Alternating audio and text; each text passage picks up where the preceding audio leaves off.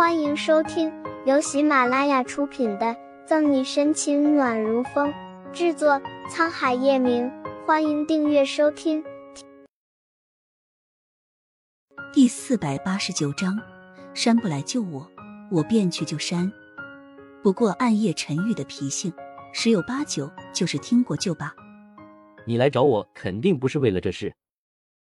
叶晨玉手指轻轻摩挲光滑杯身。抬起眼盯着庆熙然，你知道的，要不是我实在没法子，也不会来麻烦你。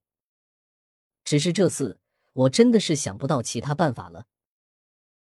Able 自上次出去之后就没有了消息，也一直联系不上，我实在放心不下，才来找你帮忙。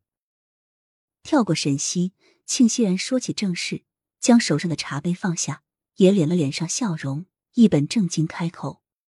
叶晨玉看着庆熙然脸上掩不住的忧虑，皱了皱眉头，思索了一番，还是开口：“这件事我会派人去查。”送走庆熙然之后，叶晨玉便联系了人去查 A 波消息，同时也细细的想了一下最近几天和沈西之间发生的事。他并不是一个听不进意见的人，但要是搁以前，让他去讨好一个女人，这种事他是不会去做的。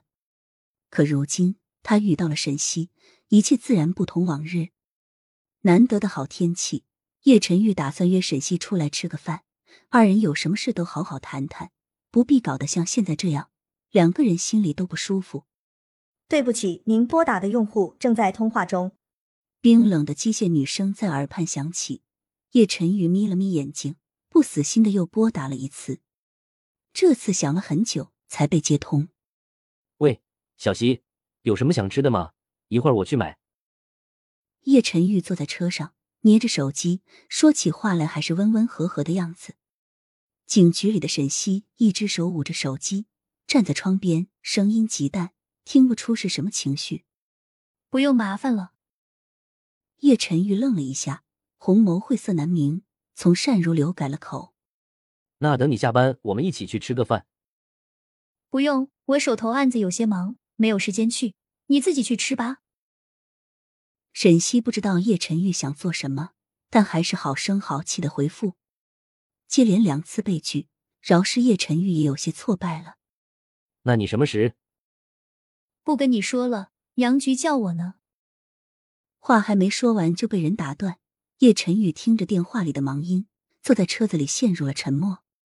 他少有这种吃瘪的时候，偏偏在沈西这接连不断的碰壁吃冷刀子。想他平日叱咤商场。风度翩翩，仪表不凡，追他的女人从来都不少，没有哪一个敢像沈西那样，将自己的不满意都摆在了明面上。无声的叹了口气，叶晨玉系上安全带，驱动车子去买东西。山不来救我，我便去救山；沈西不来见他，他就去见沈西。开着车找了一个有名的糕点店，叶晨玉买了糕点，又转去买了束玫瑰，放在车上。这才打算去警局等沈西下班。沈西也不全是敷衍叶晨宇，移交到他手上的案子的确有些忙，走不开。更何况他现在最不想见到的人就是叶晨宇。沈队，沈队，痕检科那边有发现了。沈西还在想着叶晨宇，谭维敲了敲办公室的门。繁杂的公务压在肩头，不容沈西去计较那些儿女情长。